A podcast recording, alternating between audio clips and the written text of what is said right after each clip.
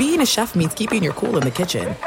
And with Resy Priority Notify and Global Dining Access through my Amex Platinum card, Right this way. it's nice to try someone else's food for a change. That's the powerful backing of American Express. Terms apply. Learn more at americanexpress.com slash with Amex. Getting ready to take on spring? Make your first move with the reliable performance and power of STIHL battery tools. From hedge trimmers and mowers to string trimmers and more, right now you can save $50 on select battery tool sets. Real STIHL. Offer valid on select AK system sets through June 16, 2024. See participating retailer for details. When you buy Kroger brand products, you feel like you're winning. That's because they offer proven quality at lower than low prices. In fact, we guarantee that you and your family will love how Kroger brand products taste, or you get your money back. So next time you're shopping for the family, look for delicious Kroger brand products because they'll make you all feel like you're winning. Shop now, in store, or online. Kroger, fresh for everyone. The volume.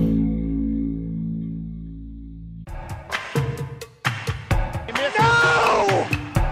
Oh my God! How could he do that? Are you on Don't answer. What? Charles Darwin. The nerves is where it's at. Welcome everybody back into Nerd Sesh. As always, I'm Carson Brever, and alongside me is Logan Camden. And today, our Christmas present to you all is an updated ranking of our top 10 quarterbacks in the NFL. We did this before the year, but I think both of our lists will probably look a good bit different right now. And we're only going to be ranking guys who are available for the rest of this season. So the guys who are done for the year will not be on this list, but I do think it's worth shouting out, Logan. Where would you have some of those elite players who are done for the year? Herbert, Burrow, Aaron Rodgers, Kirk Cousins, even. Where would you have those guys?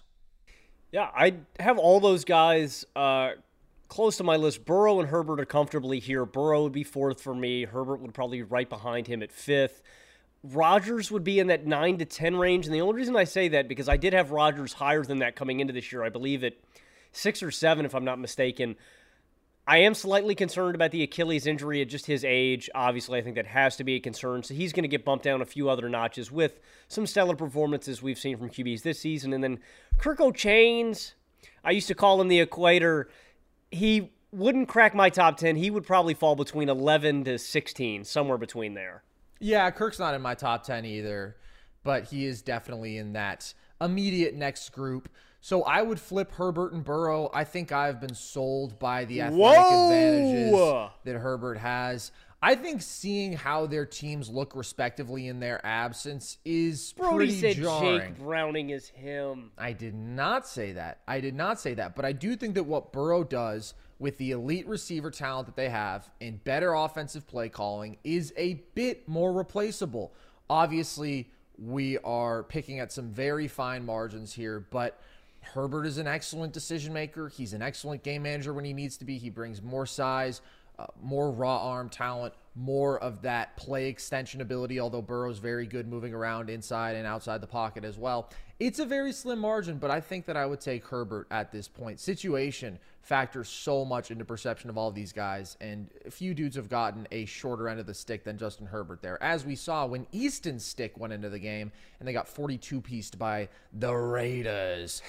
And then I would have Rodgers at eight. Similar to you, my perception of him hasn't changed that much from coming into this year, but I do think another year, another serious injury, it's not ideal. And there are a couple guys who have played at a high enough level this mm-hmm. year to where they have deservedly leapfrogged him. So those are the guys who aren't available for this list.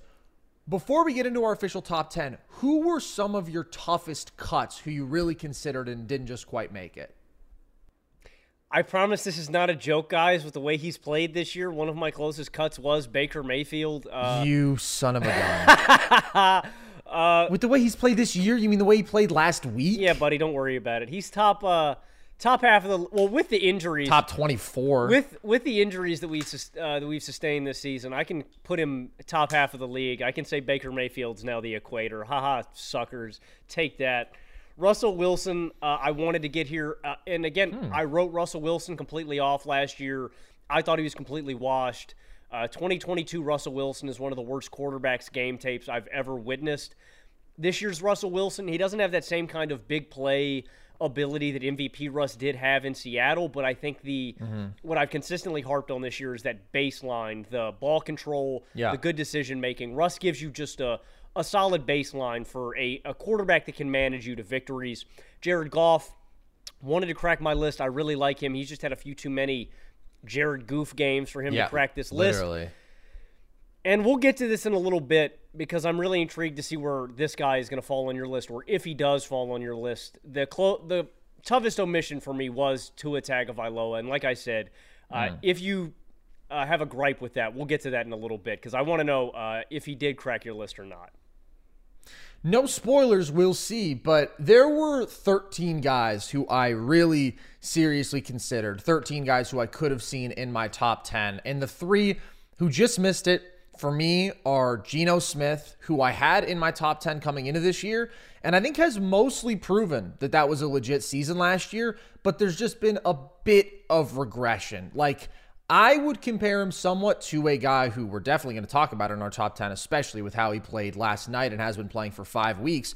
Matt Stafford, in terms of you have these guys who have awesome arm talent and they are audacious passers and they take big chances and they often pay off. Geno's just like that if you dialed back the arm talent so that it's not like all time great and it's just really good. And then if you dialed up the recklessness and the mistakes just a bit, that's enough to take him off of this list for me. I do think he's a good quarterback, but the mistakes this year have been painful at times. And he hasn't been as effective as a rusher. He was legitimately good there last year, gave you like close to 400 yards and I think a handful of touchdowns on the ground. And he hasn't produced like that this year.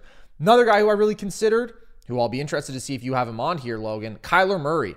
I think that he absolutely has that sort of ability, and we have seen him stamped in previous seasons as a top 10 quarterback. And he's in a bad situation right now. Like Trey McBride is really good, but you don't want him to be your number one target. Everyone else in that receiving corps is very unimpressive. And we've seen how bad their offense is without him. In the games that he's missed since the start of last year, they drop under 17 points per game. With him, they're up at 22 points per game. So there's definitely a sizable impact that he has on this team. And I do think that the stress he puts on defenses with the dual threat as one of the best rushing quarterbacks we've ever seen with the raw arm talent he has. I mean, he's not some buffoon making decisions with the ball. Like, I expect Kyler to be back on this list actually sooner rather than later. I just don't think we've seen him play at that level since returning this year or even last year. I mean, he's been really inefficient as a passer.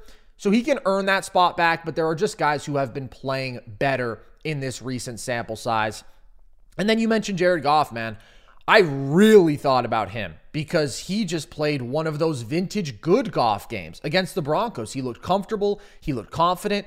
His arm talent is legitimately really high end. He throws those balls on a rope. To me, it's just the lack of mobility and the inability to create out of structure, that's a limiter. I think he is privileged to play behind Detroit's line where that isn't super consistently exposed. And then it's what you said. He has too many of those just like, what the fuck, Jared, games where you're like, what happened? There's three of them within the last handful of games, and he had avoided those for over a year but he still has those tendencies. They come out just a bit more than a couple of the guys who I narrowly chose above him. But he has been really damn good for a team that has certainly good offensive personnel, but not necessarily insane weapons in the receiving game.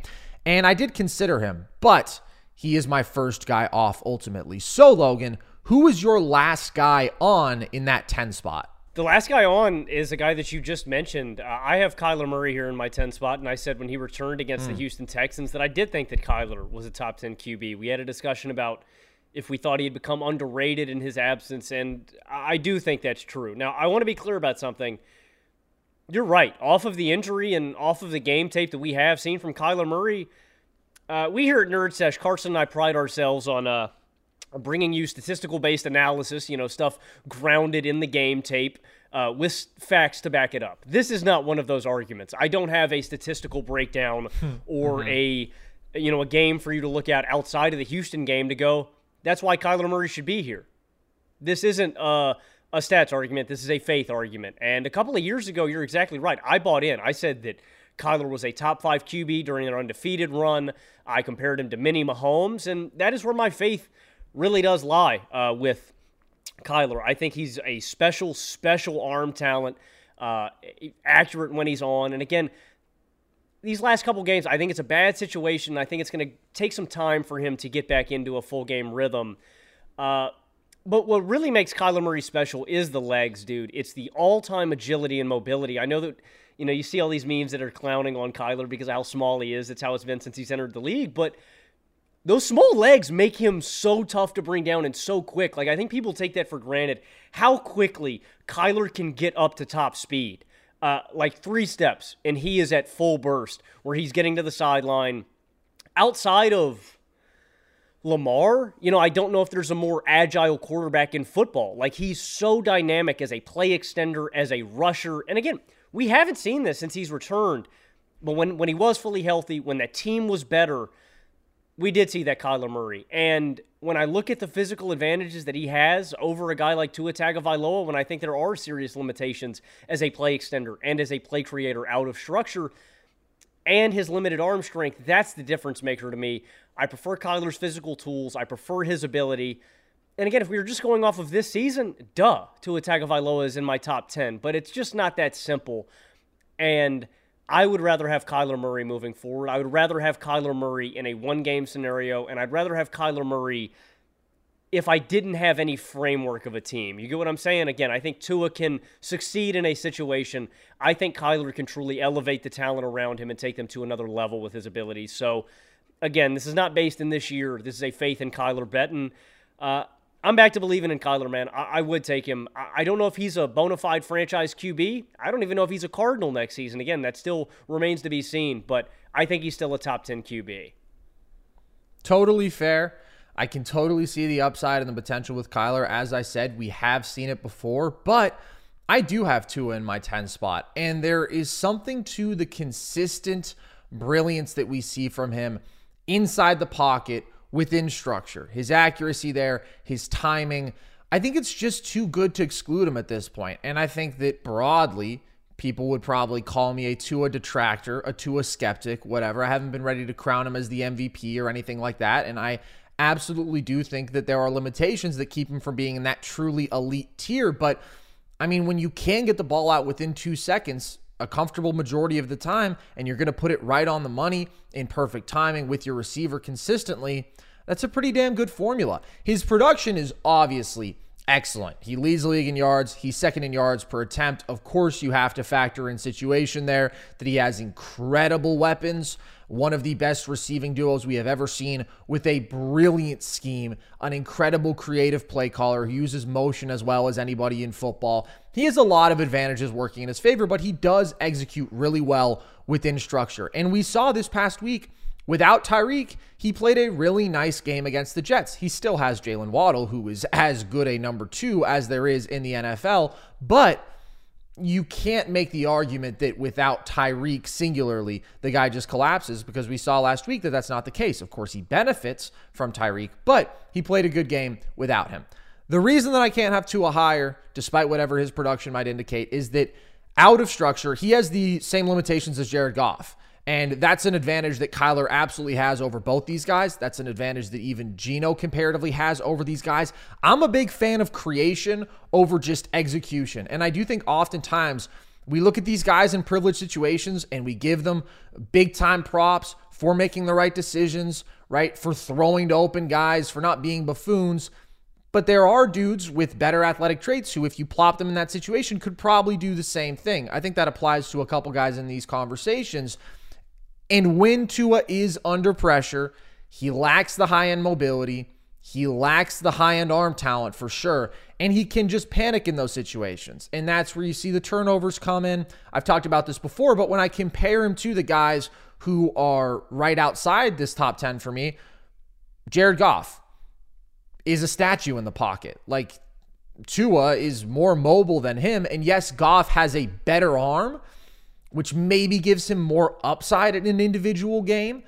But is he truly a better pocket passer when you factor in Tua's advantages in anticipation and timing? And that although he may have those boneheaded moments, he doesn't really have those entire games like Goff where you're literally just like, what happened? Like, where is the quarterback who we know and love? I would give Tua the edge as a pocket passer. And he does avoid getting pressured more than just about anyone. And that's not because of exceptional line play. Now, you could argue that a big component in that is that his first read is very consistently open because it's probably Tyreek Hill, it's Jaylen Waddle. Like they do a great job of making sure that, that first read is an excellent option. But because he does get the ball out so quickly, he isn't under duress as much as these other guys. So it doesn't necessarily matter as much in any individual game. But in a playoff setting, yes, I want a dude who can stand up against the best defenses who are going to pressure him, who can create, who can do stuff out of structure, who can make those big time throws. That's where Tua just falls short enough of the competition to me where he still belongs in this 10 spot. And I think his surrounding talent is pretty good too. Outside of the guys that you mentioned, the offensive line uh, has been phenomenal this season. Uh, the running game has been great. Like, those are just great to have around mm-hmm. him. And I don't want to completely dog on Tua because you're right. He has an immaculate statistical case. He's leading the league in passing yards right now. He's second in passing yards per attempt at 8.6, and he currently leads the NFL in completion percentage too. Tua is deadly accurate. 71%. Carson, only two quarterbacks in NFL history have ever had a higher completion percentage in a single season than Tua Tagovailoa. You want to take a stab at who they might be? Drew Brees, Bang. for show and you're never you're never gonna get the second guy. Number one overall pick. Really? I'll, I'll, give you that. Number one Number overall, overall pick. pick. It's not Alex Smith. Not Alex Smith. No, this guy was talented, just couldn't stay healthy. Oh, Bradford. It's Sam Bradford, man. Yeah. Only two guys wow. to have a higher single season completion percentage than him. It's the sixth highest in a single season ever. He's also uh, tied for eighth in total touchdowns.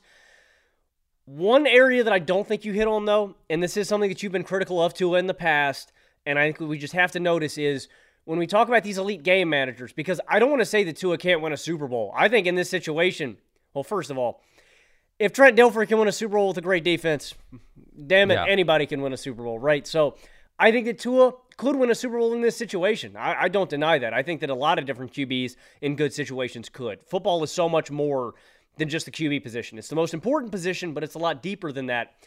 The one area where I think he falters more than other really elite game managers is the fact that Tua can put the ball in harm's way. He's tied 7th mm-hmm. in total turnovers this season, 16. Not horrible, yeah. but it's still one of the highest marks in the league. And I just think with his limited arm strength, uh, with his limited mobility, he can get himself in a little more trouble than other QBs too. Again, I don't want to completely dog Tua. Tua is one spot away from being on my list. He is an above average quarterback. He is a good quarterback. Mm-hmm. Do you still think Tua is a bit of a limiter? Because I I still do, and that's why I can't I can't put Tua uh, any higher. Yeah, and look, at the end of the day, if we were looking at a fully healthy NFL, mm-hmm. Tua would probably still be 14 on my list. Like I had three other dudes in my top 10, and I think that I would take Kirk Cousins with the level that he yeah. was playing at over Tua. So it's not that I've become a big time Tua mm-hmm. enthusiast, but when it comes to the mistakes factor, we're comparing him to flawed options here. Like Jared Goff also has that bozo gene, also makes mistakes. Like there are guys who most of the time are very good in that role, but they mm-hmm. struggle when things go off schedule, and then they can make those mistakes that bite you. So to me, I think he's better in that role than Goff. I don't know if you agree. The Kyler comparison is trickier because they're such entirely different play styles. And Kyler playing his best, I do value more than Tua. Kyler just hasn't really been all that close to his best recently. And the last thing I'll say about Tua, real quick, is I'm actually not sure that he can win a Super Bowl in this context, just because I think that Dolphins defense is flawed enough to where you probably will need the guy at the quarterback position to do some pretty exceptional stuff. Like, I think he can definitely lead out a really good offense in the playoffs. We've seen him lead out a great offense in the regular season, but even with his playoff limitations, I still think they can produce at a high level. But can they produce at a great enough level to where you're compensating for a really mediocre defense playing against the best teams in the league? Not confident about that. I'm not super high on the Dolphins overall when it comes to playoffs, although their defense did just have an awesome performance against the Jets. But over the totality of the season, and it is, of course, the New York football Jets. Okay. Who do you have at nine, Logan? Well, it's a quarterback that I am talented in captaining a great team to a Super Bowl and a guy that I think is better in that game manager role straight up than Tua with more play creation. That man is Brock Purdy. And I know that's been a hot button debate. I, I think mm-hmm. when it mm-hmm. comes down to it, it's it's just that that I trust Brock to protect the football more, and I like his play extension. Like again, both of these guys yeah. are in two of the most privileged situations in football. We talked about that all year long, along with Jalen Hurts. These are probably the most three pampered quarterbacks in terms of yep. great talent around them. I'd also include. Uh, I don't want to just excuse Jared Goff. Jared Goff is also in a great situation. Like I think for sure those four guys are probably in the most privileged situations of any quarterbacks in the NFL. And so this is not a Brock Purdy's an MVP take. No, that's not what this is. He's got great skill talent around him. But when we've seen it, when they've needed him to make big throws, to make big plays, Purdy has. I think something that's glaring is that uh, average yards per attempt stat that you mentioned on throws behind the line of scrimmage. Uh, I don't know mm-hmm. if that still rings true, but you did mention a couple of weeks ago Brock Purdy would average the most yards per attempt in the NFL on passes just behind the line of scrimmage. That speaks volumes about the skill position talent that he has. He's got a great yeah. offensive line. He's got a great defense, but he's been great in executing. He's number two in passing yards this season. He is number one in passing yards per attempt. Again, you can attribute a lot of that to the skill position talent, but he does time to time push the ball downfield. He's number two in completion percentage. He's been deadly accurate. He's third in total touchdowns. And I talk about him limiting turnovers. He's tied 21st in total turnovers with just nine this season that to me is the biggest thing about these game managers is you can have Jared Goof games, you can have bad hmm. Tua games.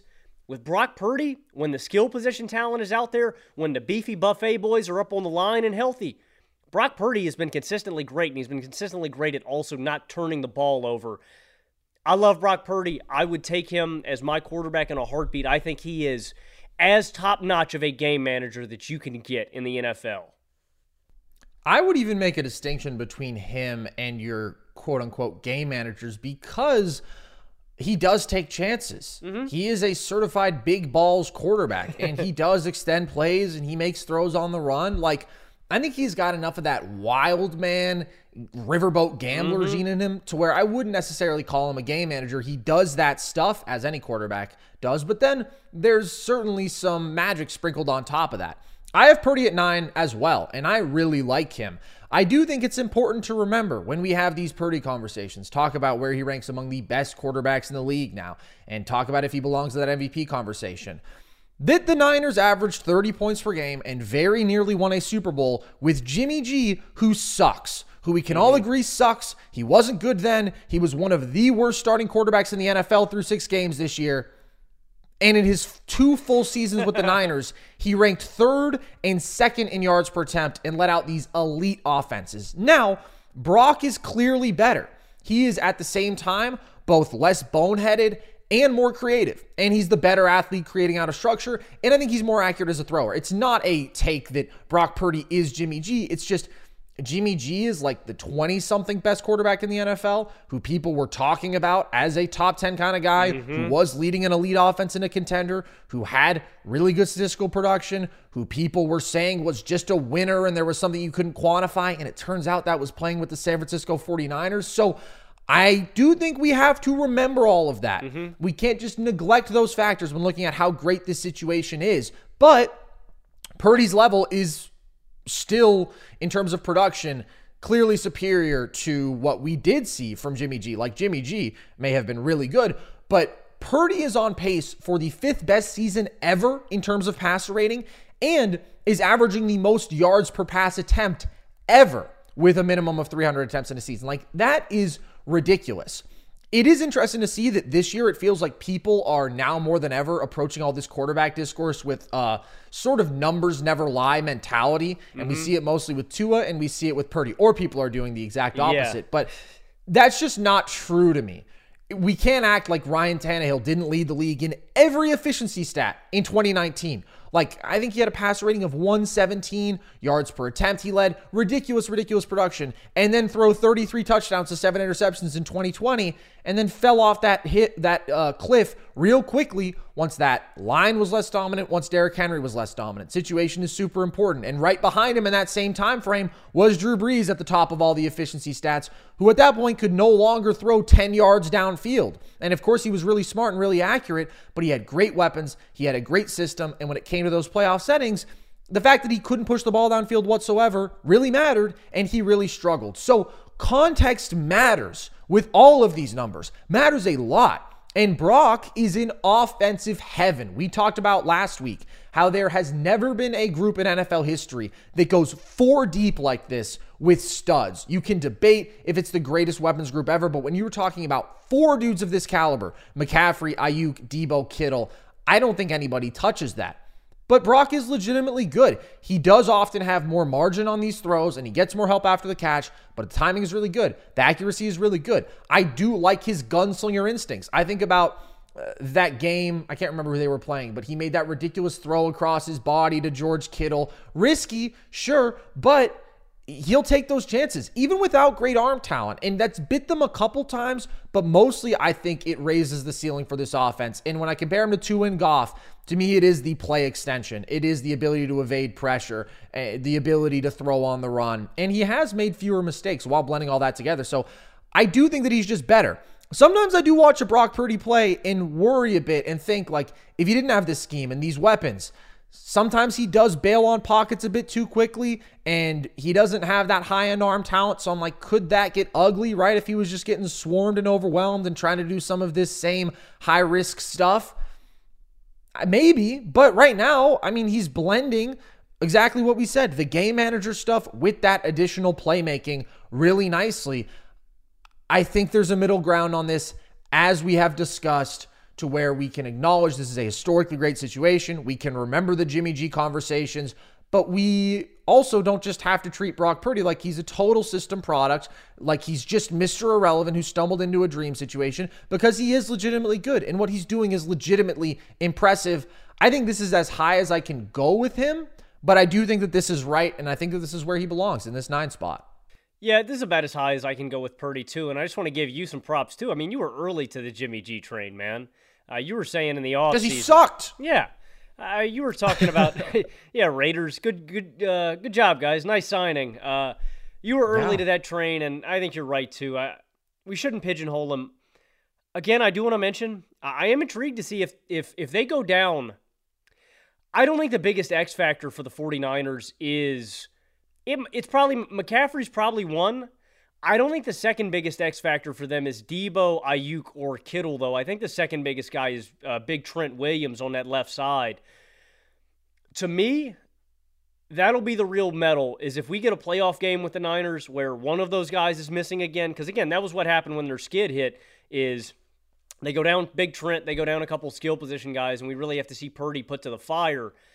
That's the one guy I don't want to see him lose. I think they can withstand being without one of the skill position guys I don't think they can be without Trent Williams. I think he's imperative to a Super Bowl run. And uh, still, though, Purdy's not just made by this system. We do need to give him some respect. But everybody else above Purdy, definitively, yeah. I think, if you put in that system, if you give them the scheme, these guys, I mean, they are just. Yeah. It, it, they're taking this offense to a completely other level, you know? Yeah, and I will say people need to calm down saying that Brock Purdy is Drew Brees with more athleticism. What? I have seen that multiple times. I've seen it from within the Volume Network. I saw somebody else say it outside. Let's just simmer down. Like Drew did Brees was a football genius. Apparently He's... we did, bro. Clearly a better arm talent. Like I don't know if people are just remembering 38, 39 year old Drew Brees now, but also the pocket presence yeah, is just totally different. Like an all time great versus a guy where sometimes it's a little bit questionable. And then, of course, you have to consider the situation. Drew Brees never played with this much talent is in his entire life and produced at this unbelievable, unbelievable level. The middle ground, man, Logan, we are trying so hard to find this middle ground with Brock Purdy. I think we found it. I think this is a good spot to be, and we'll probably end up pissing off just about everybody by saying that because boy is he divisive right now. And we'll pick up the pace from this point forward because yeah, yeah, yeah. we started with probably the two most divisive guys on this list. Who do you have at eight, Logan? One more thing about Brees, just because sure. I want to give him his roses: the pocket presence, the pocket mobility to avoid sacks. Uh, the fearlessness in the pocket, and he's the most accurate QB of all time. And I- I'm Yeah. sorry. To say Brees with mobility to me is a little bit preposterous because if you're forgetting about how great his arm was too, I think you're forgetting that Drew could move a little bit and make some plays. Uh, Yeah. I'm sorry, that's ridiculous. There's a real rush to crown the next Drew Brees, man. It was Burrow, it was Tua, it was Baker now it's Mayfield. Purdy. Well, I don't remember anybody saying that. Actually, I guess you're kind of right. I guess people did kind of say that. But let's just let Drew Brees be Drew Brees, man. All I want for the holidays this year is some NBA action. This week, new customers can score 150 instantly in bonus bets just for betting 5 bucks. An instant dub just for you. Download the DraftKings Sportsbook app now and use code NERDS. New customers can get 150 instantly in bonus bets for betting just $5 on basketball only on DraftKings Sportsbook with code NERDS. The crown is yours.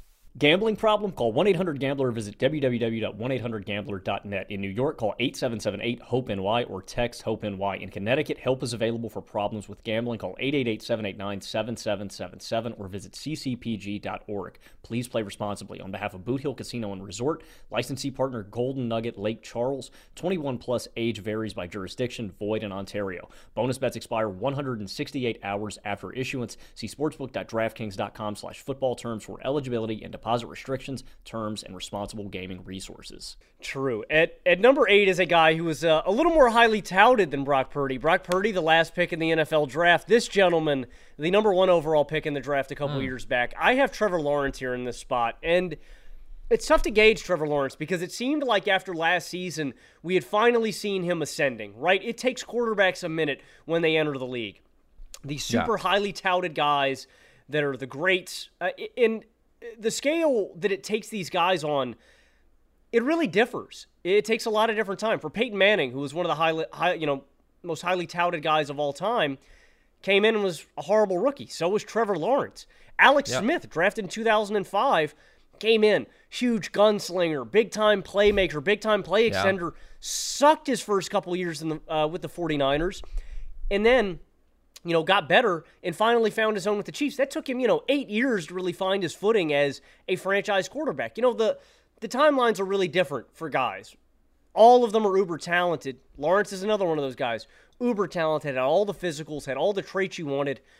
And again, after last season, I thought we had finally seen him starting to climb the mountain. The slow climb to the mountain where he would cement himself as a top five to top three QB.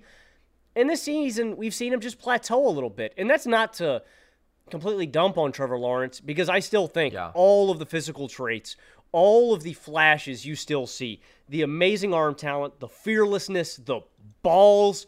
We talk about balls here a lot on Nerd Sesh, especially with quarterbacks. All of these guys have huge nuts. You got to as a quarterback, man. You got to take shots, you got to take risks. Trevor's one of those guys who does not mind. He will put the ball in harm's way, and that's one of my favorite and least favorite things about Trevor is that he's going to try to make big plays.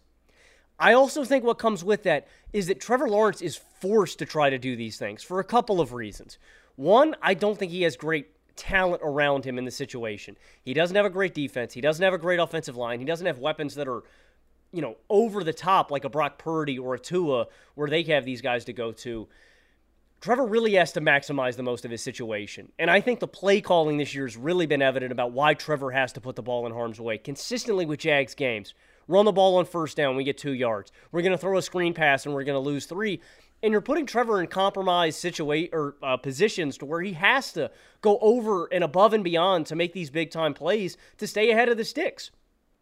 Uh, So, because I think a lot of people, if you're just making a pure statistical case you would have Trevor Lowe. He's tied fifth in total turnovers with 16. He's leading the NFL with 66 turnovers since he entered the league as a rookie. Yeah, Trevor does that a lot, and he turns a rock over. But again, I think situation has to do with that a lot more than anything else. And I think slowly but surely, as his situation improves, as Trevor gains confidence as a quarterback, I'm going to make a really similar comparison to another first overall quarterback. Because again, if you go number one overall, you have physical traits, you have ability. Matthew Stafford, Matthew Stafford hmm. for so many years, huge turnover machine, big time balls, would sling the ball all over the field, crazy physical tools. I, I have Matthew Stafford very high on my list, and we're going to get into him in a minute. Mm-hmm. I think Trevor Lawrence is very similar to a young Matthew Stafford in the sense that his situation is not great. And Stafford had a one of the greatest wideouts of all time, too, to, to rely on on Calvin Johnson in his early years. Lawrence is going to get better with time. He is going to age like a fine wine. I am 100% yes, certain of that. Trevor is going to be great until 36, 37, 38, and I think he is going to command an insane control of the game. And I think he is going to be a top five quarterback. It's going to come with time. Yeah. We just have to be patient. I think the reason that Trevor has to do all this is a part of the growing pains of a very young, talented franchise quarterback, and it's due to a yep. really tough situation. And I think his talent exceeds the positioning on my list. I think Trevor Lawrence yeah. will be in this upper echelon of quarterbacks one day. It's just not this season. It's just not today. I just want to be clear that the reason that he's not low on my list is not because I don't. I have full faith that Trevor Lawrence is going to be the guy one day. It's just not this season. Yeah. So he's going to be at number eight here, and uh, I think that's appropriate. But like I said, man, I buy into Trevor Lawrence long term, uh, wholeheartedly. Totally fair. I don't think that you can have him in the top five right now. I do have him a couple spots higher okay. at number six, though, and uh, to be clear, that's just out of the healthy guys. If we were looking at the full NFL, he would be number nine for me, which is a step back from where I had him coming into this year. I was super high on what he could achieve this year. I had him as my dark horse MVP pick, and he has been underwhelming when held up to that standard. But he's still been really good. And I think a lot of people are just missing the point with Trevor Lawrence, and they are looking mm-hmm. at the statistical production in a vacuum, and they aren't watching him I mean, he absolutely has not just all the physical tools, elite size, elite arm talent, uh, elite mobility, mm-hmm. right? Can really run it when he wants to. 300 yards on the ground this year, four touchdowns. He really doesn't make many poor decisions. The problem with the turnovers is the fumbles, and he needs mm-hmm. to clean that up. But I'm generally less concerned by fumbles than I am with bad picks for a quarterback. And Trevor has only thrown 18 picks in his last 31 regular season games, and there haven't been many bad ones this year. Like we just saw that Browns game where he throws three picks, but on a couple of those, they're just straight up miscommunications. Those don't fall on him. Mm-hmm. So I don't look at him as some guy who's careless with the football through the air. I think he's smart. I think he's a good mm-hmm. decision maker. He can at times be a bit inaccurate, but he's mostly pretty good there too. It's just He's in a tough situation. I mean, the Jags really struggle to run the football. And well, now he's down his number one receiver in Christian Kirk. Engram has come along nicely, but I also think that Trevor is making him to an extent. like he to me brings some of that really high upside physical tools and creation while he is pretty good at the game manager stuff. I wouldn't say that he's clearly been better than the guy who I have in my number seven spot this year. I guess I'll just try to keep that vague for now, but I've just seen it more from Trevor when we factor in last year. I do think that at times people don't factor in how difficult situations yeah. can be comparatively and how privileged some situations are. I think that there are spots. If you put Trevor with the Philadelphia Eagles, man, if you put Trevor with the San Francisco 49ers, you put Trevor with the Miami Dolphins, I mean, good heavens, good heavens, Lord Almighty. That'd probably be your league MVP. So I do have him at number six. My number eight, though, is a guy who is in one of those very privileged situations that I just mentioned and is probably the quarterback I've been most disappointed by this year.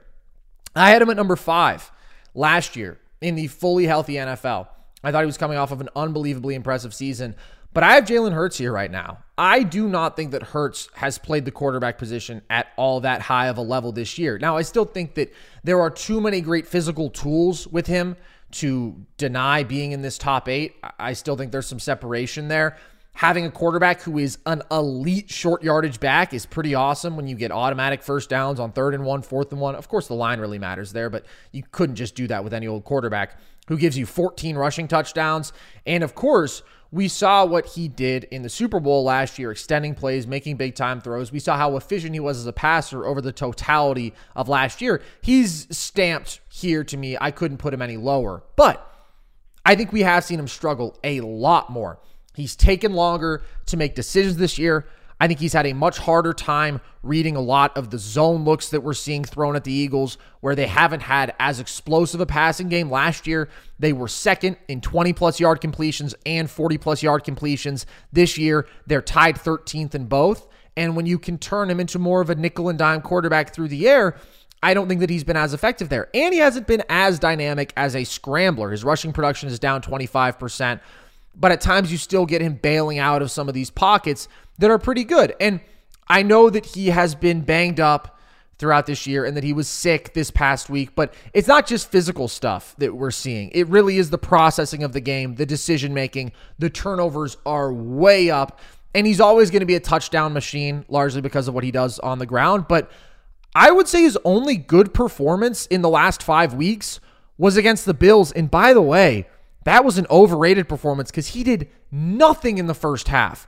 And then he was finishing drives with touchdowns, but the run game did a lot of the heavy lifting on some of those drives as well. So I wouldn't say he played a good overall game. I would say he played a really good half. And this is an Eagles team now that, as their defense has regressed and as they've hit a tough stretch of their schedule, they've needed Hurts to be great. They've needed him to step up like one of these 1A top tier, top five quarterbacks does. And he hasn't. So again, there's still too much good stuff that we've seen from him to take this any lower.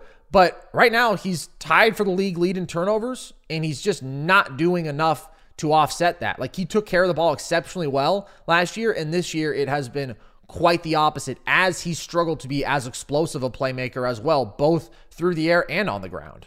So we flip flop Lawrence and Hurts on ours. Okay. And honestly, I don't really have any issue with you having Hurts this low, Carson. I think expectations considered, I completely understand this. And my six through eight were really hard to decide between.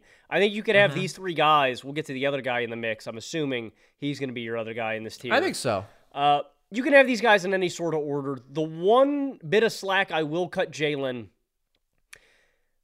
I think he has played three really, really poor games this year. The loss against New York, the loss last week against Seattle, which was an incomprehensibly bad loss, and then the loss against uh, New York, Kansas City, and in this last week against Seattle, I think were definitively three worst games. And they're probably three worst games that last year included. You know, the three worst games I've mm-hmm. seen Jalen Hurts play point blank, period. But there is a level of faith I have with Hurts, with the play extension, with the the ability. And I've seen him in other big games this year. That's the one thing I don't want to discredit is – it hasn't all been sunshine and roses and easy, smooth sailing with no waves like it was last year. Jalen Hurts could play game manager yeah. football on a game to game basis with how talented the Eagles were last year, and they could win games. You saw it in the playoffs up until the Super Bowl, you know? So, the one area where I will cut him some slack is the fact that in some big games where the Eagles' defense has been getting trotted on, Hurts has made big plays and won them games. And you can't say that for other QBs. And I think that Hurts deserves a ton of credit too for how elite Philadelphia has been in the red zone and on third downs. That's something that I don't want to overlook. They're still number three in third down offense. Again, yeah. there is a little bit of noise in those numbers.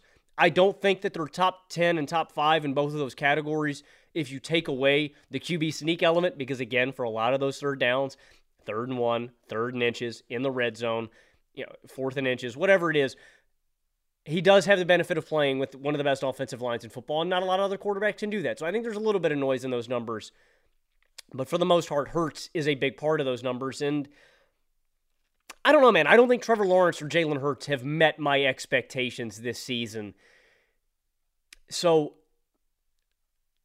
I don't know. I guess the question I think Trevor's disappointed me a little more, and that's probably why I have him lower, just because I I anticipated the MVP lead. Not because of the situation. I, I, both of these guys have disappointed me, but and maybe that was maybe that was maybe I jumped the gun. Maybe I put the cart before the horse there. You know what I mean? Maybe I expected a little too much out of Trevor in a lackluster situation, but I don't know. It, it was tough deciding between these guys, but I think Hurts has played the position just marginally better. Now, if you put Trevor, if you put Trevor in Philadelphia, are the Eagles better? I don't know. That's a good question. I just think you might be right. You might be right, Carson. I really think they are. Neither of these guys have progressed in the may in the way maybe yeah. that we've hoped. But I think that what we've seen from Jalen is regression. I think we've seen him take a step back, or certainly at the very least, really struggle to adjust to some of the uh, changes that we've seen this year in terms of defensive approach. I've not been impressed by Jalen Hurts whatsoever. And I think that he has played more actively bad games. And I think that if you put Law in this situation where he doesn't have to try to overcome and instead can take advantage of all the good things going on around him, I'm pretty confident that Trevor Lawrence would make the Eagles a better football team right now. I just think he's a better mental processor of the game. I think he's a better raw arm talent. And I mean, he's still a really, really good athlete. T Law's good, man. T Law's good. I would not be selling my T Law stock right now, and I know a lot of people are. I keep seeing these Baker versus T Law graphics. Are you behind those? Yeah. are you behind those? I wish. I'm disgusted every time. I want to vomit. Terrible, terrible stuff. Reckless journalism from the people putting out the T Law versus Baker graphics. Okay, who do you have in this seven spot, Logan? Number seven is a guy uh, with something very similar in common to Trevor Lawrence, and that is that he was a very highly touted collegiate prospect and a high draft pick. That's number two overall pick rookie, CJ Stroud. Uh, yeah. CJ Stroud's the best rookie I've ever seen, and I know he's had a few games, mishaps here and there, but Wow. Him. wow. Him. number seven in passing yards. He's number three in passing yards per attempt. Can I just 8.2 yards per attempt for a rookie? Oh my God, you're out of your gourd, CJ. Yeah. He's tied 13th in total touchdowns with 23. He's been great at protecting the football. He's tied 21st in total turnovers with nine. And it really is the greatest rookie campaign ever when you consider everything. We can talk about his skills, the athletic traits. He is pretty mobile too, the play extension the processing, the playmaker. You know how in the pre-draft process, Carson, everybody was talking about Bryce Young and how he's such a good true point guard. The best point guards in basketball or football, or the best captains of offense, in my opinion, are guys who keep their eyes downfield, who are always scanning. You know what I mean? A a guy who's always got his head up. You know, those are the guys that are most frustrating to play with when you're playing basketball or something. The guys that aren't scanning. CJ, no matter the situation, it baffles me. Please watch a Texans game, go back and watch highlights. No matter how much pressure he is under, no matter how much duress he is in, if he's running, if he is scrambling, trying to evade pressure, I've never seen a guy that can consistently keep his head up and downfield and scanning while he's m- multitasking and managing all of these other things. You see guys that crumble under the pressure. And again, I'm going to compare some bad quarterbacks here, but that really is the difference bad situation. I'm going to shout out my Steelers. Take a look at Mitch Trubisky or Mason Rudolph, two bona fide, bad, horrible, horrible, bummy quarterbacks, right? Yeah. They do a really bad job of that. One, Mitch looks at one side of the field and can't scan the other. He is unable to do that while without able to look at pressure.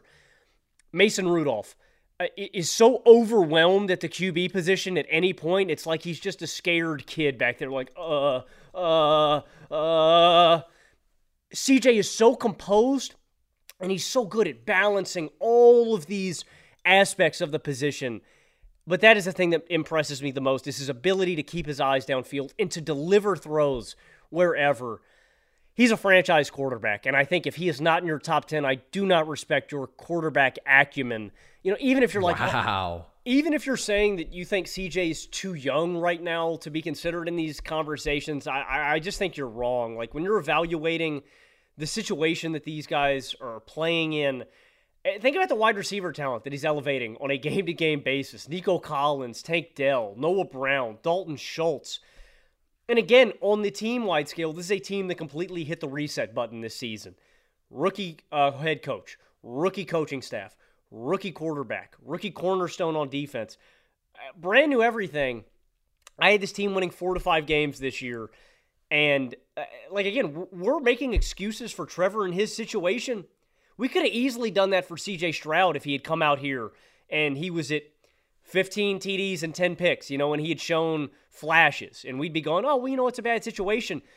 CJ's been successful in spite of his situation. The one edge I will give CJ to Trevor in terms of situation, uh, and the one where I'll cut Trevor some slack is I think he is a better offensive coordinator. I don't, I abhor Jacksonville's play calling. Again, I think that is the biggest detriment to Trevor as a quarterback. I don't think they do a good enough job of scheming up routes, of setting him up for success. It is Trevor dragging that offense to being good. CJ has a good offensive mind that is scheming up things for him. That's the one area where I think that we can cut Trevor a little slack, but CJ checks all the boxes. I think both of these guys are bona fide franchise studs for the next 10 to 15 years, man. Yeah, it's as I said, I couldn't say that Trevor has been clearly better than Stroud this year. I just have that extra year of data. I know mm-hmm. you're a big fan of the Bill Walsh sample size for quarterbacks, and we aren't at that mark yet for CJ Stroud. But True. I agree, you can't keep him out of your top 10 just on the back of that because he's been awesome. And you mentioned the efficiency. He's second in passing yards per game because he's missed one game now. So he is in that like Purdy Tua tier of stratospheric production and efficiency without mm-hmm. those crazy advantages in terms of coaching in skill position talent. And I absolutely think that his receivers have proven to be better than expected, but we're not talking about like the upper echelon of the league here. So he is uh, doing something incredible in that respect. He is an obscenely explosive passer, second in the league in 20 plus yard completions. And it's what you said, dude. He's got big nuts. He hangs in the pocket, he keeps his eyes downfield. He's extremely accurate everywhere. He's got good size, he's got a good arm. And then he does have that ability to really move around in the pocket and extend plays a bit. And he has the lowest interception percentage in the league right now. Mm-hmm. And he's got some of that rushing upside. He's got three touchdowns on the ground this year. And he is super confident. And he's just a gamer. Like, I have no complaints about CJ Stroud as a quarterback. Yes, the Jets shut him down, particularly so. But the Jets have shut a lot of mm-hmm. people down. They forced a lot of people into game breaking mistakes. So I can't really hold that against him. Like maybe we need to see a little bit more, but I don't know, dude. If I were taking my top five quarterbacks Ooh. for the future, guys who I can have for the rest of their career, I'm going Patty Mac. I'm going JA17. I'm going with New Era 8. I'm going with G Herbo. And then I'm going with CJ. I would take CJ over Trevor long term. I mean, what he's doing in year one versus where Trevor's at in year three, the margin is certainly very slim no matter which way you go on that. I agree with the top four wholeheartedly. Man, that's a Joe Joe Shiesty. Joe Shiesty, of course, is making a compelling well, case, but I do think CJ has a little more upside because of the physical tools, oh, man. Not only that, I would say Burrow has to have injury concerns for people at this point. Absolutely, how much time Absolutely. he's missed. Man, that's a really good question, Carson. I would. Damn. I know I have Stroud above T Law this year. I think I'd take T Law long term, but Mm. I mean, hey, man, that's really interesting. Can, can you that go- we're flipped on that? Yeah, I know that's weird. I know that that is weird. That's the toughest. Question. I mean, T Law does have more like insane physical tools to grow into. I just look at any dude playing at this level as a rookie, and I'm like, boy, boy, that's something else. I mean, Trevor sucked as a rookie. Trevor yeah. was t- Trevor was 2015 Peyton Manning as a rookie, sort of statistical production. I think literally nine touchdowns to 17 picks. They're identical there you can't go wrong, though, man. I mean, all of these guys yeah. you would love to have for for you know the next uh, ten years. Very true. Okay, so you have Hurts at six. I have T Law there. We swapped. Let's move into the top five, Logan. Who you got in that five spot? Uh, you know, this might be my hottest take, and I flirted with having this guy number four. You little flirt. Mm-hmm. Matthew Stafford is number five for me, man. And I'll run down some statistical uh, numbers first before I get into it. He's fifth in total passing yards, tied fifth in passing yards per attempt, uh, tied 13th in total touchdowns, 21st in total turnovers. Something that we talked about a couple of weeks ago, Carson, was the absurd arm talent that Matthew Stafford has at this age. One of the greatest arm talents of all time, unequivocally. He can just make any throw. Feet planted, on the move or not any arm angle, Stafford can do it all. But what I think has kind of got lost in the shuffle, and I'm, and I'm surprised hasn't been more of a story this year, is that we are seeing one of the all time great quarterback resurgences this season for Matthew Stafford. Last season, he went 3 and 6. He had 10 TDs to 8 picks. And this is coming off of a season where he threw 41 touchdowns and led the Rams to a Super Bowl victory. I completely wrote him off. I said Stafford's done. He's cooked. I legitimately thought we were looking at a Drew Brees, Peyton Manning esque kind of slow slip into retirement. You know that Philip Rivers kind of you lose a little bit off your arm and you just slip into into being a, a guy with a good brain, but his arm's too limited. I was wrong. Like I, I thought his arm was absolutely cooked. And when you think about the all-time great quarterback bounce back, the resurgences in NFL history, Uh, Drew Brees, wondering if he can ever throw again off of his torn labrum, where the Dolphins literally say, the Dolphins team doctors in that offseason say, Drew Brees can't throw. His arm is shot. He's never going to throw again. And then he bounces back and plays another 10 years. Chad Pennington, the Jets let him walk after a 1 and 7 campaign. He had a shoulder injury years previous where he wins comeback player of the year, has an ankle injury, they cut him. Then he goes to the division rival Dolphins, bounces back. Peyton Manning, after his neck injury, goes to the Broncos. Randall Cunningham retired, Carson. And then he came back and led the league in touchdowns with the Vikings in 98. Uh, Jim Plunkett after the Pats, Dan Marino post Achilles, Carson Palmer after the Raiders. All of these quarterbacks that had these resurgences. This is one of the greatest ones of all time. It is remarkable. Matthew Stafford is one of the best quarterbacks in the NFL. I, I, I was done. I had him in Russell Wilson territories of I had banished him, man. He was gone.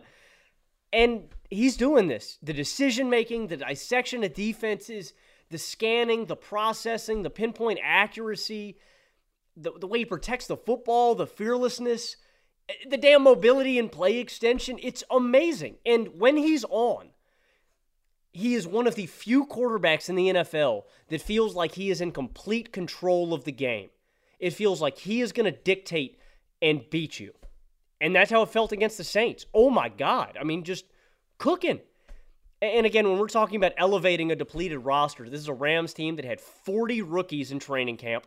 16 rookies made the team. Again, they were 5 and 12 last season and 3 and 6 in games with Stafford.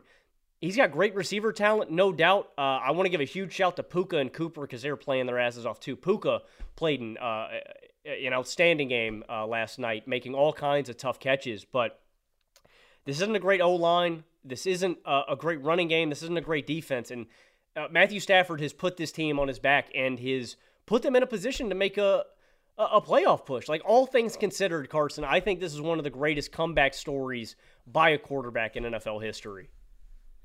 Yeah, I feel like Peyton probably has to be number one, having the greatest quarterback regular season ever after mm-hmm. major neck surgery in his late 30s. But I have Stafford at number five as well. And just like you, I flirted with him up to number four. What we have seen from him over these last five weeks is absurd. 278 yards per game, 14 touchdowns to one pick, 7.8 yards per attempt, and a passer rating over 114. And the Rams are 4 and 1 in that stretch and averaging over 32 points per game. And absolutely, what puts him in these conversations is that he is a top three arm talent in football. It's Mahomes, it's Josh Allen, and then it's Matt Stafford. For him to still be there at this stage in his career is unbelievable, but it unlocks so much for him. And also his creativity as a passer, man. It is the blend of those two skill sets that crazy arm talent with that audacity that makes him pretty clearly to me the best creator at the quarterback position who isn't also super mobile, right? Like, yeah, he moves solidly in the pocket, especially for his age, but he isn't one of those true dual threats. All the other guys, it's Lamar, it's Mahomes, it's Josh Allen. Stafford is the one dude whose arm is so insane and who has that gene, that risk taking gene, to where he just creates these unbelievable advantages inside the pocket. I mean, against Washington, dude, he threw two no look passes, both of which are practical, both of which are right on target. We see often these ridiculous sidearm deliveries, which are valuable, getting the ball out in traffic, right? He doesn't just do this stuff for fun. We see him throw ropes while flat footed when he can't step up in the pocket. Like every single week, there's two to three Stafford throws where I just laugh. I laugh at the absurdity of it. His ability also to fit balls into these tight windows. Like, yeah, with this crazy velocity at times, but also with perfect arc. I mean, his accuracy is incredible. In this five week stretch, it's been absurd. He's been a perfect quarterback in these last five weeks. Like, he really has been. And I think there's a separation between him and any of these other dudes who we talked about Lawrence, Stroud. He is clearly playing better than all of those guys. This is the same dude who was a top five quarterback in 2021, who gave you 4,900 yards and 40 touchdowns, and one of the better quarterback postseason runs that we have ever seen, carried that great offense. This is a top five healthy quarterback in the NFL. The only reason that I don't have him one spot higher is that over the course of this season and just knowing Matt Stafford, he can still make a couple more mistakes than I would like because he does take those risks. Now, in these five weeks, he hasn't even been doing that. But when I compare him to my number four, that's a guy who has been more consistently, reliably great over this entire season. But I mean, the talent from Stafford, it's incredible. And the Rams are, without a doubt, one of the scariest wild card teams in football in the NFC. We've been talking all year. Who is that second, even good wild card team after the Dallas Cowboys? And uh, or it could be the Eagles. We'll see whoever wins that shit show at this point. But I mean, the Rams are running laps around the Seahawks, the Vikings, the Packers, anybody else who is going to be in that spot. They're one of the most dynamic offenses in football right now, and that is largely due to Stafford playing as one of the absolute, maybe not tier one quarterbacks, but like tier one B quarterbacks. He's firmly top five right now. Definitely, definitely. And I think you hit on the exact difference between him and number four. I also have uh, I have Dak Prescott here at number four. I'm assuming you do as well. Uh, Same. Yeah, it's just the totality of this season and the fact that Dak also has had to overcome, you know, poor rushing performances where he's putting the team on his back. Uh, it's not the best competition, I know, but there has been a different level, and Dak's really protected yeah. the ball well uh, for most of this season. And I still agree because my take on Stafford for a while was Stat Padford. Uh, always has that interception looming, you know, that pick 6 mm-hmm. is coming with Stafford. And we did see it a few games. Don't get me wrong, we have seen that. I think that is probably the case. Uh, not that Matt has a bozo gene like Jared Goff. I don't think he does. And Dak's not perfect in that regard either. But I protect, I, I trust Dak to protect the football a little more than I do than Stafford at this point. Because if we were just going off of arm talent and ability, I think Stafford uh, clears. You know, it is deeper than that. Yeah. At this point, just between them, I trust Dak to protect the football a little better. And I think there's similar upside in terms of the shots that these guys take, the poise, the processing. Uh, with both of them, though, I want to see them do it uh, against upper echelon defenses and against top notch competition. Uh, for either of these teams, they end up in the wild card, though. I do not want to see the Cowboys or the Rams, man. They would terrify me uh, in the first round of a playoff scenario with how these QBs are playing. Yeah, Dak is playing about as well as you can without being an elite athlete. He's a good athlete. You know, he's got solid mobility and he's got above average arm talent, but the other guys who we're talking about, the top three, just have those insane athletic traits. I mean, he is similar to Stafford in that respect.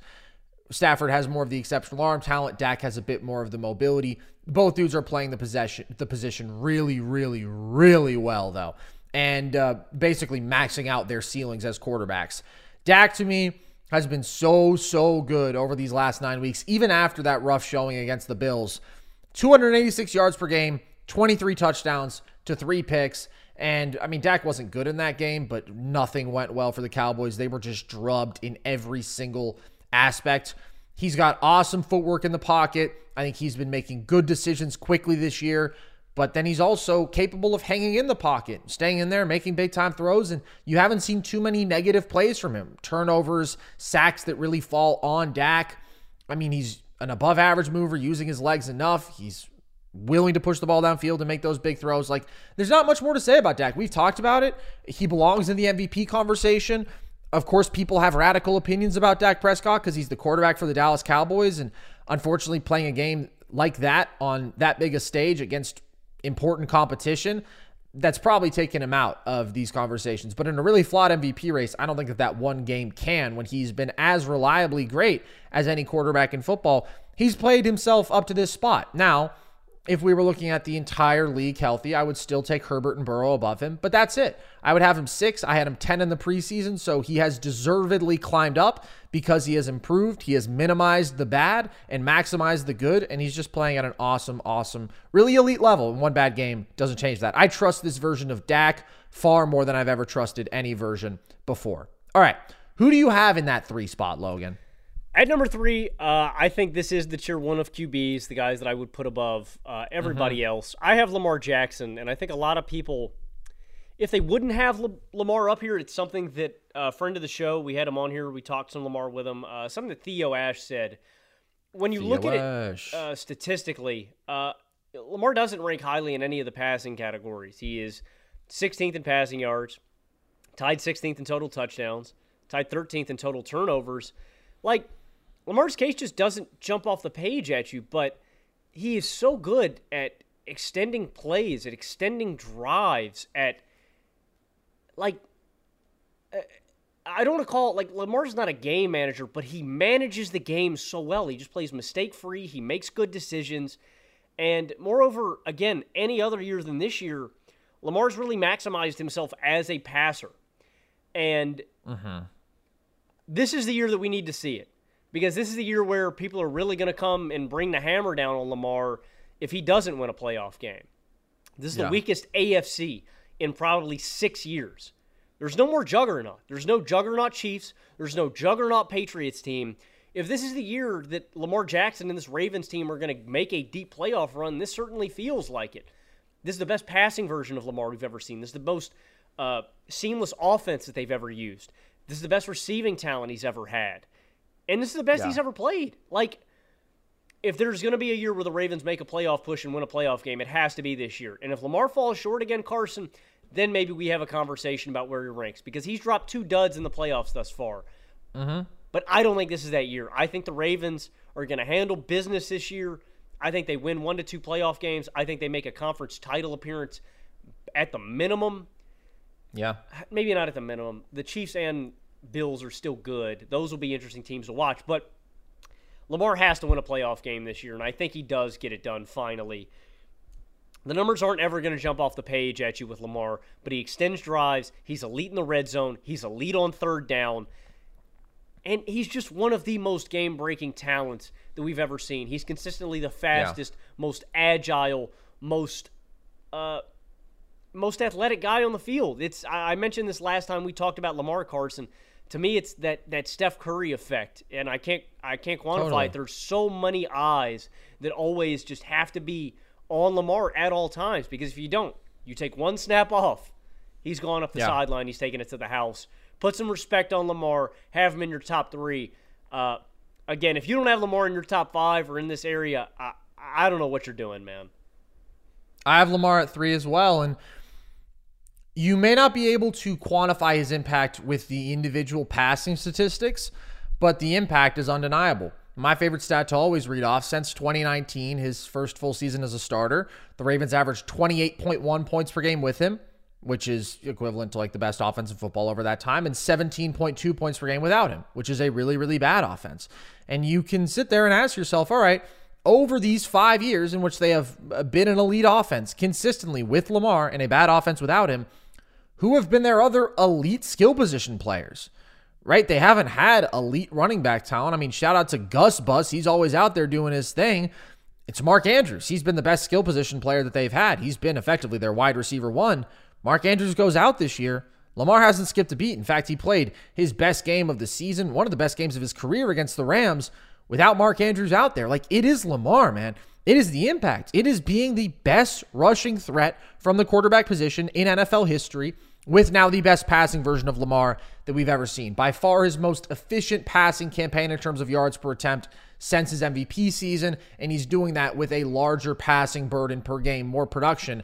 And it's the smartest rushing version that we've ever seen of Lamar. And what I mean by that is that he is keeping himself out of harm's way. He is getting his eight to 10 yards, and then he is sliding. He is making maybe one dude miss, and then he is making sure that he doesn't take that hit that can cause him to get banged up down the stretch. And when he is available, I mean, this team is a bona fide contender. I've said they're my favorite out of the AFC. I think the Bills are really coming in hot. The Chiefs are still really scary with Mahomes in that defense. The margins aren't crazy big, but I think the Ravens are the second best team in football, and there's just no case for that if you don't have Lamar. Because, yeah, this line is really good, but this isn't the most dominant rushing attack in football if there is any other quarterback on this team other than Lamar Jackson. And these receiving weapons, yeah, they're better than what Lamar has had, but you're still looking at Zay Flowers, OBJ, and Isaiah Likely as your top targets. Lamar elevates this group so, so much in a tier that is only with Josh Allen and Patrick Mahomes. I've said it over and over again this year, but I mean, he makes a really strong case as the MVP frontrunner. He is a top three quarterback right now, and I would have him even above Herbert and Burrow because I think he has progressed enough as a pure passer this year. And the overall creation, the overall stress he puts on a defense, the impact that has on a team offense is just overwhelmingly great. I'm so glad that you bring up uh, his decision making as a rusher because I think that's uh, such a huge difference maker. I was Yeah. concerned with how Lamar played the position in his first few years. Does this style of play work? Will he be able to stay healthy? The past two seasons, it was no. He didn't play a game in December. He didn't finish either of the last two seasons. That was a big concern. It's not to me anymore. And it's not just deciding when to slide or this and that. It is staying in the pocket longer and buying time and looking to throw first more. There's a huge difference in his mentality that season. And that would have been something that I think held him back or held him lower on my list. I don't have that concern anymore. And he is definitively in that tier one of QB.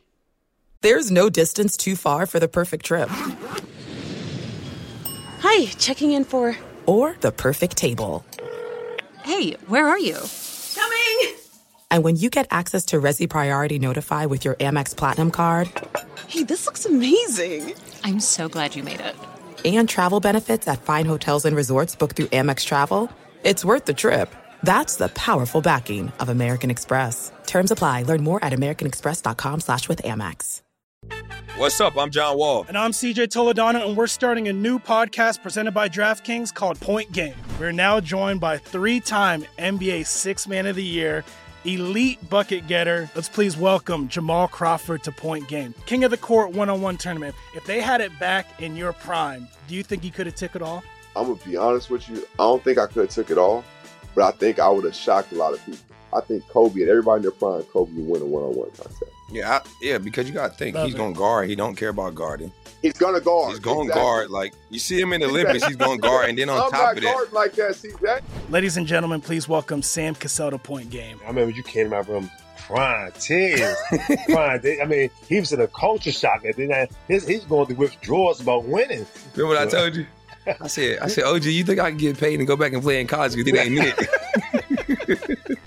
Check out Point Game with John Wall and CJ Toledano on the iHeartRadio app, DraftKings YouTube, or wherever you get your podcasts.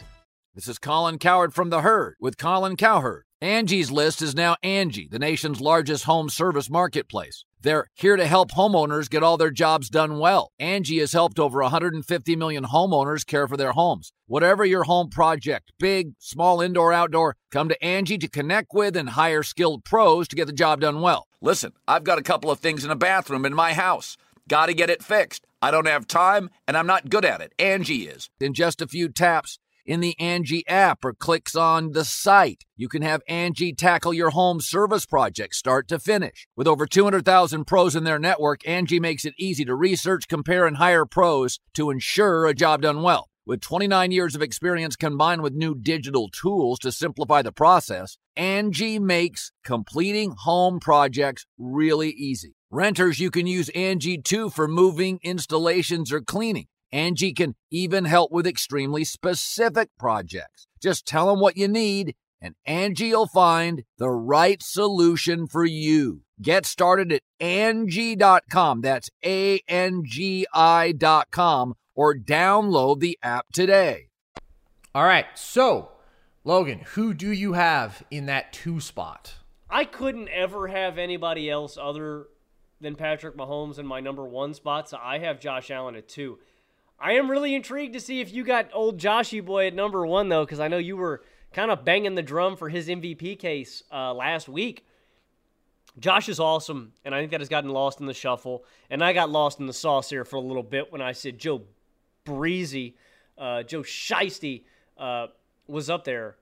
I am. I'm back on the good side, man. And yes, Josh does lead the league in turnovers, but he also leads the league in tutties, buddy. Did you ever think about that?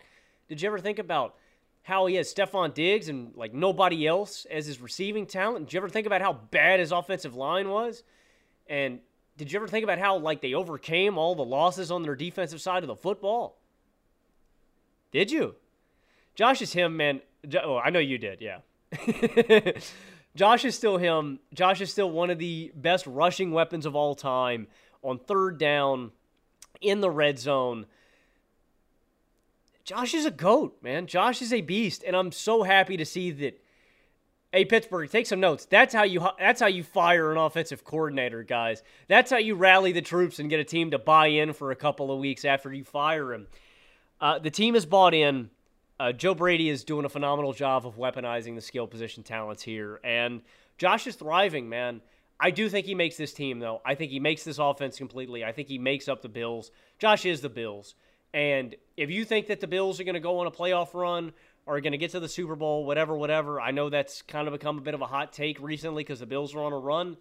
It's going to be because of Josh and because of Josh and nobody else. He's one of the most prolific playoff QBs, too. I'm not going to predict it just because, again, uh, football is a team sport, and I just don't think the Bills' team compares to the Chiefs or the Ravens. But if they do it, this would be one of the most impressive quarterback feats of all time. And I could, like, if he makes a title run or a a Super Bowl run here, I'm all for a Josh Allen number one case because then it really is him overcoming some of the worst circumstances in football. I mean, Carson, a serious question because I know you have a lot to say on Josh uh, do this thought exercise with me. Say you take an average to below average quarterback. Say you take Baker Mayfield and you put him in Buffalo. How many games do the Buffalo Bills win this year? Hmm, that's a good question. Now, I do want to give props to a couple dudes who have been playing a lot better as the mm-hmm. season's gone along. James Cook's been great on the ground, but he's also gotten a lot more involved in the receiving game. Dalton Kincaid has really grown into his own. The start of the year, things were a lot uglier when it was so reliant on Diggs, and then Gabe Davis was still the number two target, who's just not very good. And the defense just played their best game, and the line probably just played their best game. It was a strong showing against the Cowboys across the board. But I, if Baker, I mean, I would say that this is considering their tough schedule, probably a, a five, six win team somewhere in there. Yeah, exactly. Like you're just if you don't have a superhuman quarterback at this table, the Bills are not remotely close to the playoff yeah. conversation. That's what Josh yeah. Allen can single handedly do for you. Yeah, he does as much for his football team as anyone in the NFL. He has done that year in, year out. He has automatically carried them to double digit wins and more likely than not, 13 wins when they haven't necessarily been a great football team. And that's especially been the case this year with the defensive regression. And yeah, Josh has cost them a couple games with mistakes, but a couple of those losses do not fall on him. They are the defense failing. They are just mind blowing situational errors by people around him. I'm not going to go on my Josh monologue again, okay? I obviously have him in my top two. The separation between him and Lamar to me is how truly elite he is as a passer. There's still a gap between him and Lamar. We've seen it in those playoff settings. We see it every week. I mean, the arm talent is even greater. I think he is a, a even smarter quarterback. I think that so often we see Josh making good decisions with the football, doing a great job picking apart defenses. And it's as you said, people key in on the mistakes. I shouted out Greeny last week. He's just had some awesome Josh Allen rants. But I mean, Josh has the second most positive touchdown to turnover margin over this span in which everybody talks about him leading the league in turnovers. Only Patrick Mahomes is above him because he does that much overwhelmingly great stuff. The Bills are the number one scoring offense in that stretch. Like, he does everything for this team at such a brilliantly high level. And if you are a Josh Allen doubter, you're wrong. And there have been so many people this year. Josh Allen's not top five. Josh Allen's not top 10. You look like a fool. And you're going to look like a fool for a long time. Because, I mean, there really is an obsession with turnovers to the point where, like, I mean, would you rather have Alex Smith, bro? Do you have that much of a, well, yeah, I mean, look, passion for avoiding turnovers that you don't care about the fact that guys make you an elite offense and are the only reason that you are that? That's Josh. That's all I'm going to say. That's it for Josh, okay? I say this every single week, but he's the man. He's number two stamped. The Bills had that guy. His name was Tyrod Taylor. His name was Tyrod Taylor Logan. And you know what? That was such a frustrating experience. They benched him for Nathan Peterman, and that didn't go so well. That didn't go so well. But where did it lead them? It led them to Josh Allen, which is the single best thing to ever happen to this franchise, bar none. And if things go right around him, mm. this is a quarterback who will win you a Super Bowl. And I'd be surprised if he doesn't at some point in his career. Uh, it's absolutely a team accomplishment. Josh is, is just that sort of next level, generational, top 10 all time talent. Those guys tend to get one. There's only a couple exceptions. I think he is that overwhelmingly great individually. He's going to get you there, and he's already gotten you into those conversations year in, year out. Well, Carson, I thought the best thing to ever happen to the Bills was when this certain fella ran for 2,000 yards in 14 games, but. Yes. Well, actually, even better, Logan, was when he was ultimately found not guilty, and they could keep him up in the ring of honor. Glove didn't Juices fit. loose, baby. Glove didn't fit. No, but I mean seriously, how do you do something like that? 2,000 yards, 14 games. It's unbelievable. It's, absurd. unprecedented. Is that like 170 yards per game? That's absurd, man. What is that? 140? No, it's not 170. I think it's 143. Yeah. Disgusting. Okay, Logan. Why is Patrick Mahomes number one? It's very marginal uh, between Josh and Pat on their best days. The one difference maker I will say is the consistency of Patrick Mahomes. Uh, if you've heard Carson and I talk for years on end, uh, five straight AFC title games, uh, greatest arm talent of all time. To me, when you were making the distinction between the two, it really is. You know, when Josh throws a pick or Josh makes a bad play or something, I, I go, damn, Josh. But I'm not surprised. I'm like, ah, you know, Josh does this sometimes.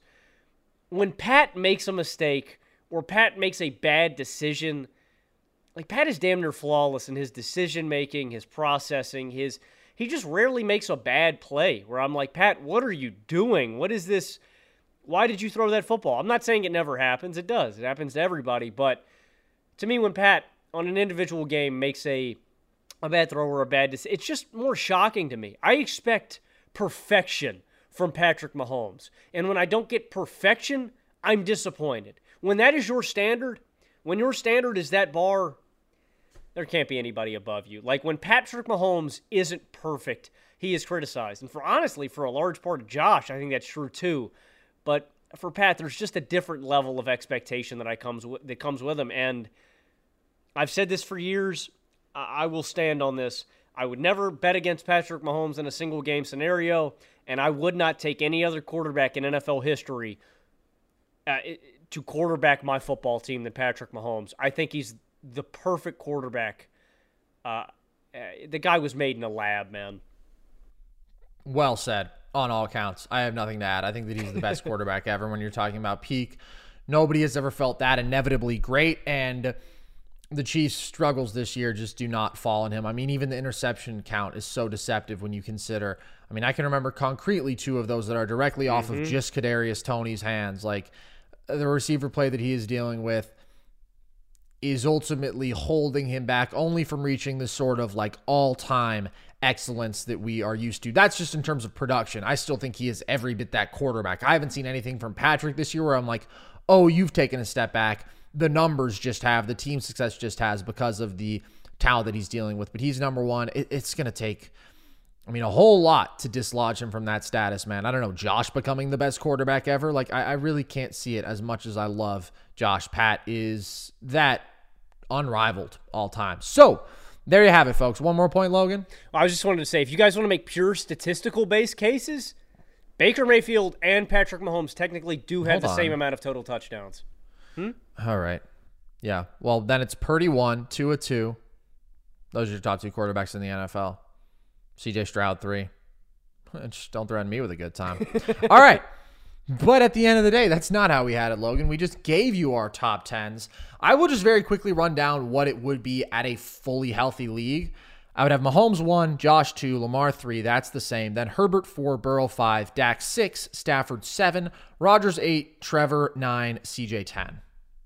I completely agree, except I would flip CJ and Trevor, and well, yeah, I would flip CJ. You would have Hurts there instead of Trevor. True.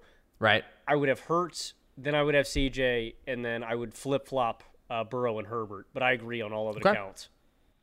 All right, there you have it, folks. Hope you enjoyed this one. If you did, then as always, you can find our full shows with video on the Nerd Sesh YouTube page. I also just did a full uh, video breakdown of Lauri Markkanen what makes him so great. If you want to check that out, we're doing content like that on YouTube as well. We're subscribing, and you can listen to the podcast across audio platforms. You can follow us across social media, TikTok and Instagram at Nerd Sesh, Twitter at Nerd underscore Sesh to see our trivia content, to stay tuned in to clips from the show, all that good stuff. If you're still buying Christmas gifts at this point, cutting a little bit close, but you can go to thevolume.com, check out some Nerd Sesh merch. We've got hats, we've got shirts, we've got hoodies, we've got flags, all of that. Also, at the link in our link tree across our social media bios. And you can join our Discord from there if you want to talk NBA, NFL, be part of our community. And with that, as always, I've been Carson Brabber. I have been Logan Camden. And this was Nerd Sesh.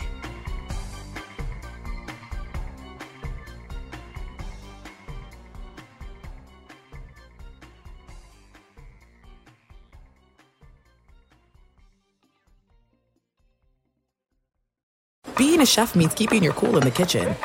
And with Resy Priority Notify and Global Dining Access through my Amex Platinum card, Right this way. it's nice to try someone else's food for a change. That's the powerful backing of American Express. Terms apply. Learn more at americanexpress.com slash with Amex. Open a limited time 11 month certificate at Kemba Financial Credit Union. At 5.25% APY, it's more than triple the national average, plus, it's a safe and secure way to grow your money. Visit your local branch or kemba.org slash CD for details. Offer expires May 31st, 2024. APY equals annual percentage yield. Restrictions apply. $500 minimum and $250,000 maximum deposit. Advantage status required. Comparison based on bank rate average. Federally insured by NCUA. With the new Dexcom G7, you can achieve better diabetes results without painful finger sticks. It sends your glucose numbers to your compatible phone or watch, so you can always see where you are and where you're heading. See how food and exercise affects your glucose, making it easier to spend more time in range and lower your A1C. Take control of your diabetes with the number one recommended CGM brand. It's easy to get started today at Dexcom.com. That's Dexcom.com. Dexcom data on file 2023. If your glucose alerts and readings from the G7 do not match symptoms or expectations, use a blood glucose meter to make diabetes treatment decisions. For a list of compatible devices, visit Dexcom.com slash compatibility.